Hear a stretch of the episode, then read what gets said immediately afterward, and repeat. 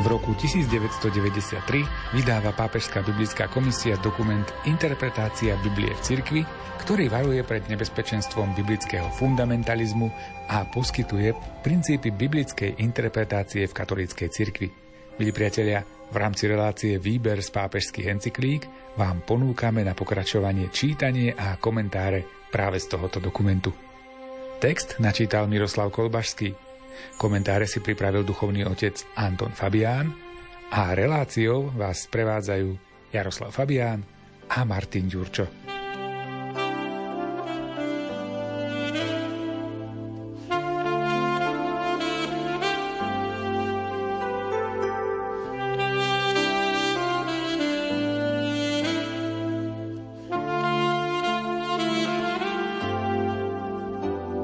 Predsa sa však stalo nevyhnutným odpovedať na útoky, ktoré boli vznesené zástancami tzv. mystickej exegézy, ktoré chceli podnietiť učiteľský úrad k odsúdeniu snách vedeckej exegézy. Ako odpovedá encyklika? Mohla by sa uspokojiť so zdôraznením užitočnosti a nevyhnutnosti týchto snách pre obranu viery. To by však viedlo k istému oddeleniu medzi vedeckou exegézou pre vonkajšie používanie a duchovnou interpretáciou vyhradenou pre vnútorné používanie. V Divino Afflante Spiritu Pius XII vedome odmietol ísť touto cestou. Naopak, vyzdvihol blízky vzťah medzi obidvoma spôsobmi.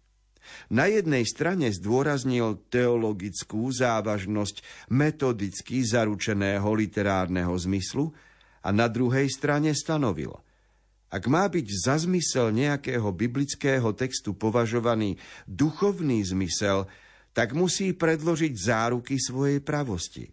Iba subjektívna inšpirácia nepostačuje.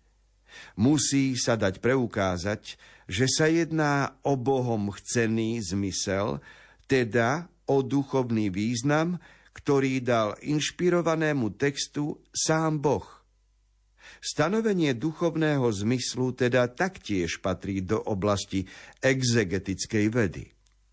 Zistujeme teda, že napriek veľkým rozdielom riešených ťažkostí obidve encykliky v hĺbšej rovine navzájom úplne súhlasia tak jedna ako aj druhá odmietajú trhlinu medzi ľudským a božským, medzi vedeckým bádaním a ohľadom na vieru, medzi literárnym zmyslom a duchovným zmyslom. Týmto ukazujú svoju úplnú zhodu s tajomstvom vtelenia.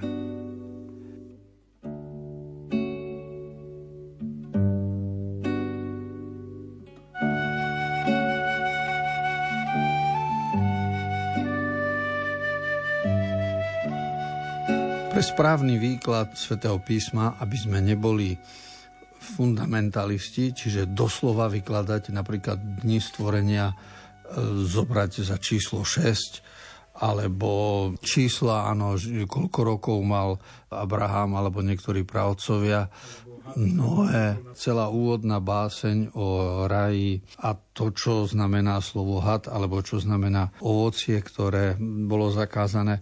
To všetko vyžaduje, aby človek poprvé rozumel textu a na to je literatúra, a na to je vedecký prístup a po druhé rozumel teológii, čiže tie isté slova, tie isté texty majú nejaký duchovný význam, posolstvo. Je to niečo, čo je Bohom chcené a dané ako inšpirácia a obohatenie našej viery. Čiže Božie slovo je, je skladačka z týchto dvoch záležitostí.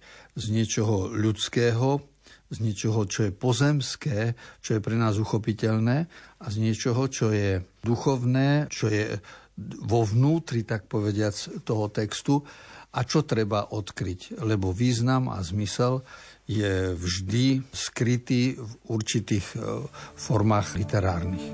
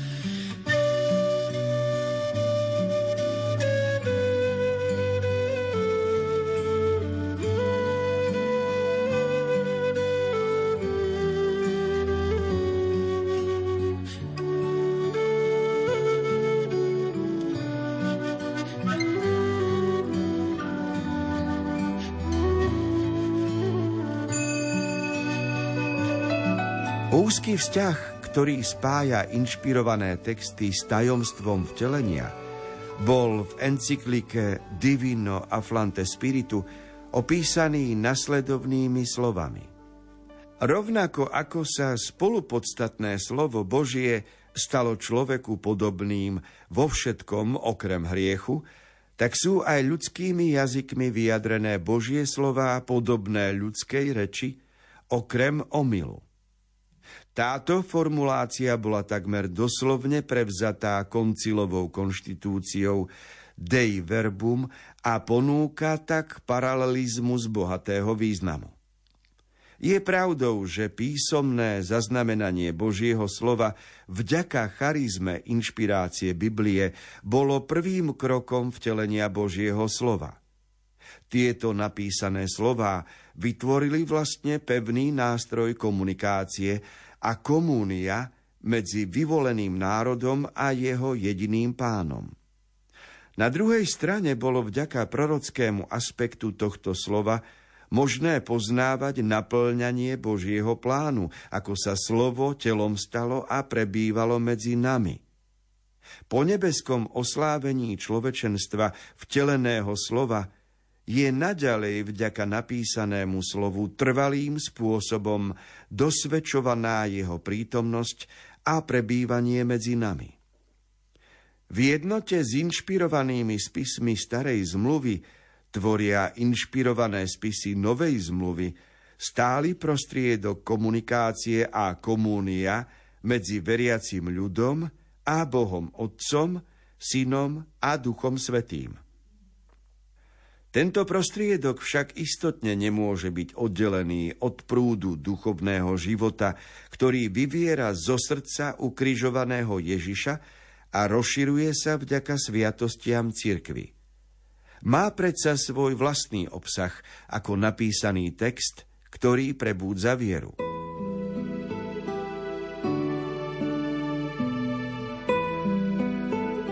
Ak sa Boh chcel podeliť s človekom, tak musel to urobiť spôsobom, ktorý je pre ľudí zrozumiteľný. A to my nazývame ako tajomstvo vtelenia, inkarnácie. Čiže Boží život v osobe Ježiša Krista sa stal čitateľný. Neexistujú iné spôsoby, podmienky na zemi, ktoré Ježiš prijal.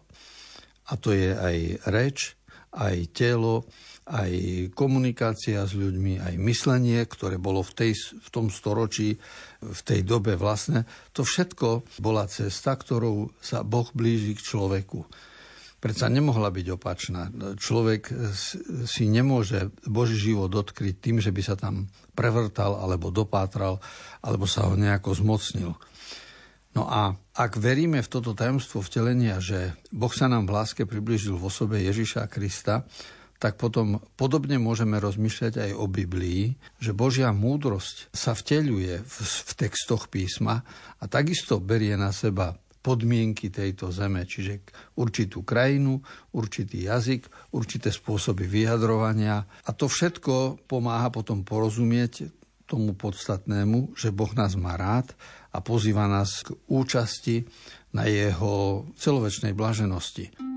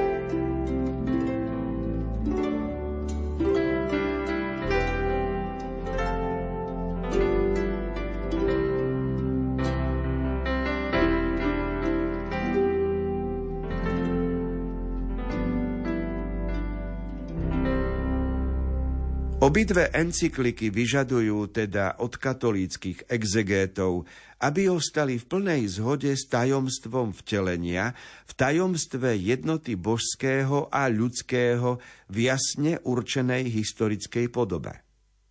Pozemské bytie Ježiša nie je určené len miestami a vzťahmi zo začiatku prvého storočia v Judei a v Galilei, ale aj jeho zakorenením sa do dlhých dejín jedného malého národa na starom Blízkom východe s jeho slabými i silnými stránkami, s jeho božími mužmi i s jeho hriešnikmi, s jeho pomalým kultúrnym vývojom i s jeho politickými zápletkami, s jeho porážkami i s jeho víťazstvami, s jeho túžbou po pokoji a po Božom kráľovstve.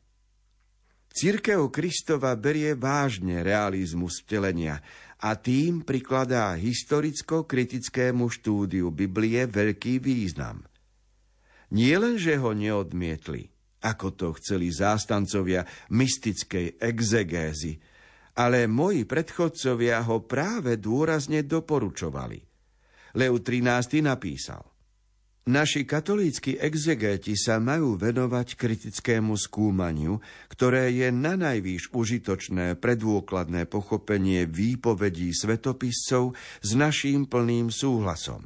Ten istý výraz plný súhlas, tá istá príslovka vehementer, sa nachádza v Divino Aflante Spiritu znovu tam, kde sa hovorí o výskumoch textovej kritiky.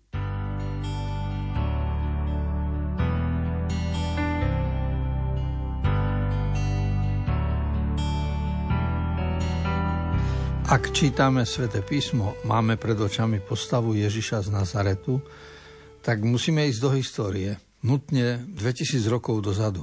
A predsa prostredie, kde vyrastal Ježiš, mesto, spolužiaci, kamaráti, ľudia, rodina a všetko ostatné bolo iné ako je dnes. Celé stravovanie, obliekanie, zvyky, voľný čas. Môžeme to porovnávať s dnešným obdobím, ale nachádzame aj veľké rozdiely. A pre nás je dôležité porozumieť téme vtelenia, inkarnácia Božieho Syna a to na pozadí ľudských udalostí, ako sa odvíjajú pred našimi očami. A výskum v tejto oblasti, ktorý sa nazýva historicko-kritický, čiže mať nejaký úsudok o histórii a vybrať z nej to podstatné, tak tento výskum odporúčali obidvaja pápeži Leu XIII pred viac ako 100 rokmi a potom Pius XII vo vojnovom období.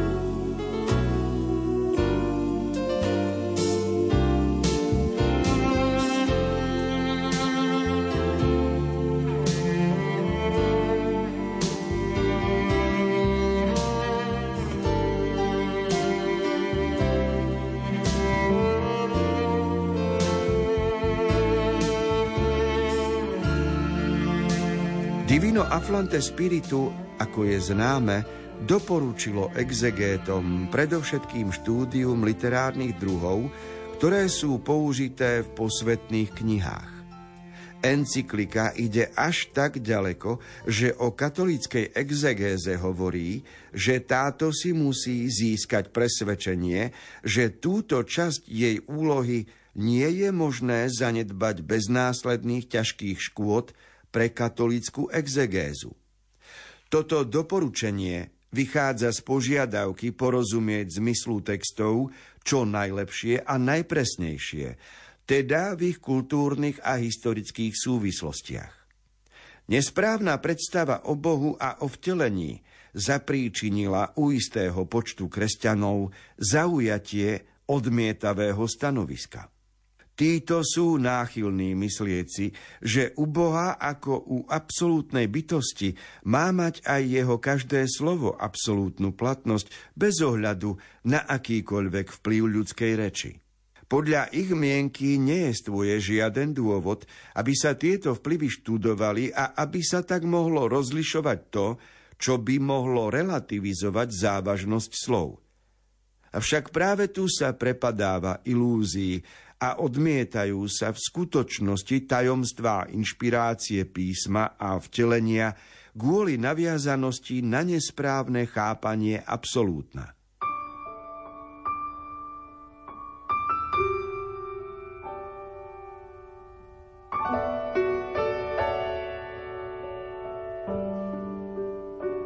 Veľký krok v láske k Biblii urobí každý človek vtedy, keď pochopí teóriu literárnych druhov. A štartovať treba od myšlienky, že pravda sa dá zabaliť. Poprvé do filozofickej vety, pravda sa dá zabaliť do vety historickej, do príbehu a po tretie, pravda sa dá zabaliť do literatúry. A teraz v rámci zabalenia pravdy do literatúry rozlišujeme literárne druhy ktoré používame každodenne, aj sms aj chat je už literárny druh, ale aj samozrejme tragédia, dráma, akékoľvek, ktoré poznáme či z novín, či zo spoločenského života. A pápež obhajuje rozličnosť literárnych druhov preto, aby na ich pozadí sme odkryli hlavnú myšlienku a vytvorili si správnu predstavu o Bohu. A nesprávna predstava o Bohu, o Bohu vzniká u tých, ktorí berú Bibliu doslova a obhajujú to, že keď je Boh abstraktný a jeho slova platia a majú absolútnu platnosť. Absolútna Božia bytosť znamená, že slova, ktoré sú napísané, sú absolútne platné. A toto je fundamentalizmus, toto je také chápanie Biblie, ktoré nesúvisí s cirkevným učením a s cirkevným magistérium, lebo to, čo čítame, je náuka cirkevného magistéria. A podľa nej by sme mali vedieť rozlišovať literárne druhy.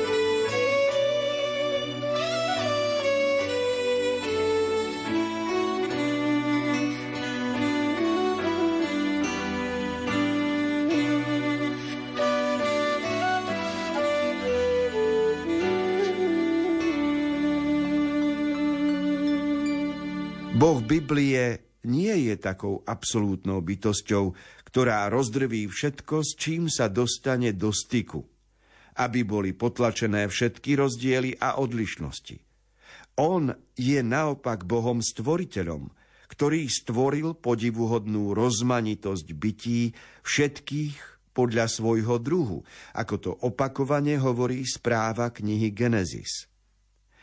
Vzdialený od toho, aby odstraňoval rozdiely, Boh ich uznáva a oceňuje. Keď sa vyjadruje v ľudskej reči, využíva veľmi hojne aj s maximálnou krajnou voľnosťou možné otienky a tým riskuje aj ich ohraničenosť. Toto robí úlohu exegétov takou komplexnou, nevyhnutnou a vzrušujúcou. Nesmie byť opomenutý ani jeden ľudský aspekt reči. Nový pokrok lingvistických, literárnych a hermeneutických výskumov priviedol biblickú exegézu k tomu, aby k štúdiu literárnych druhov pridružil aj ďalšie početné hľadiská. Rétorické, rozprávačské a štruktúrálne. Ďalšie humánne vedy ako psychológia a sociológia boli taktiež prijaté, aby prispeli svojím spôsobom. Na toto všetko sa vzťahuje požiadavka, ktorú adresoval Lev XIII členom Biblickej komisie. Vo vašom odbore nepovažujte za cudzie nič, čo objavilo usilovné skúmanie moderných čias. Práve naopak, máte si pestovať ducha bdelosti, aby ste neodkladne prevzali to, čo každá chvíľa ponúka biblickej exegéze ako užitočné. Štúdium ľudskej stránky Božieho slova sa musí takto vždy s novým záujmom ďalej rozvíjať.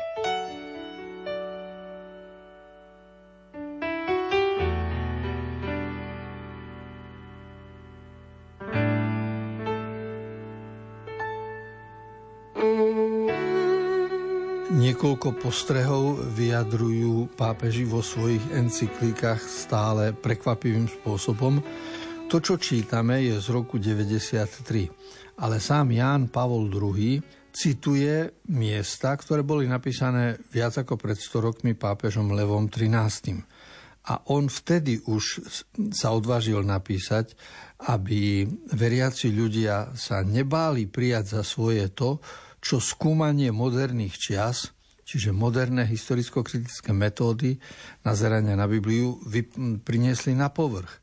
To znamená, že z pápežovho pohľadu ešte Leu 13. vidí, že máme tu ľudskú stránku Božieho slova.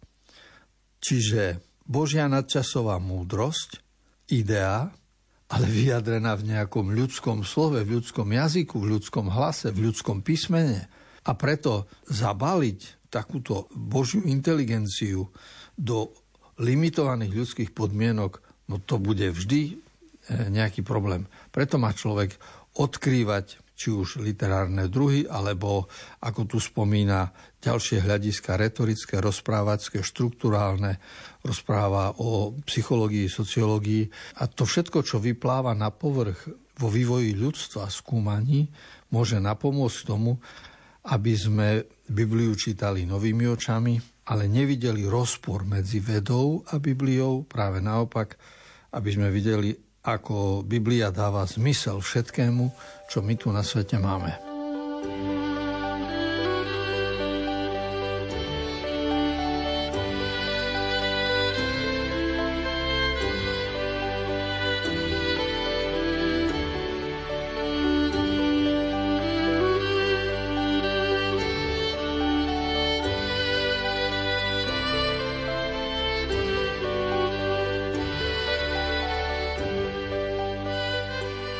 Minúty určené relácii Výber z pápežských encyklík sme pomaly naplnili. Milí priatelia, sme radi, že aj dnes sme boli s vami a už teraz sa tešíme na ďalšie stretnutie opäť o týždeň. Pokračovať budeme v čítaní a komentovaní dokumentu Interpretácia Biblie v cirkvi, ktorý si aktuálne čítame. Pohodu pri rádiách vám prajú tvorcovia relácie Miroslav Kolbašský, Anton Fabián, Jaroslav Fabián a Martin Ďurčo.